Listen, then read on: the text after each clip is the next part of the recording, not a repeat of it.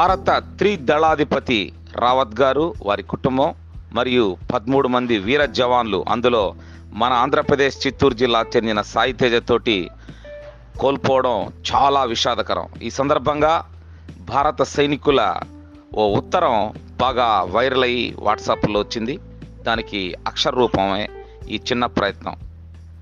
If I die in a war box me up and send me home put my medals on my chest. Tell my mom I did my best. Tell my dad not to bow. He won't get tension from me now. Tell my brother to study perfectly. Key of my bike will be his permanently. Tell my sister not to be upset.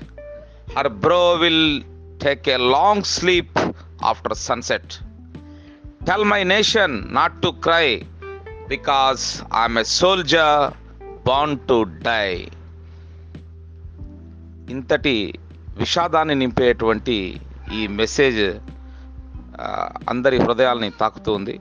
ఆ రకంగా అత్యున్నత స్థాయిలో పనిచేసి గొప్ప వీరులుగా వెళ్ళిపోయినటువంటి వాళ్ళకి హృదయపూర్వక నివాళులు అర్పిస్తూ థ్యాంక్ యూ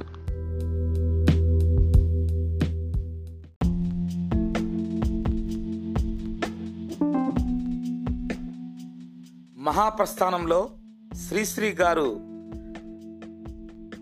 ప్రవచించిన గొప్ప స్ఫూర్తి నింపేటువంటి కొన్ని పంక్తులను విందాం. పతితులార భ్రష్టులార బాధ సర్ప దుష్టులారా దగా పడిన తమ్ములారా ఏడవకండేడవకండి జగన్నాథ రథచక్రాలు వస్తున్నాయి వస్తున్నాయి రథచక్ర ప్రళయఘోష భూమార్గం పట్టిస్తాను భూకంపం పుట్టిస్తాను. నాడికి నాటికి నేటికి ప్రతి ఒక్కరికి ధైర్యవచనం చెప్పే ఈ కవిత ఆ చంద్రతార అర్కం మనందరిలో నిలిచే ఉంటుంది. Thank you